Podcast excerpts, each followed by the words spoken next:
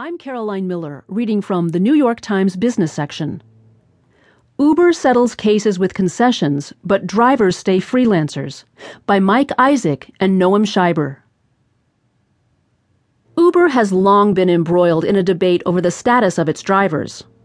Should they be independent contractors or full time employees? Uber says that as independent contractors, its drivers get flexibility. Their freelancer status also lets the company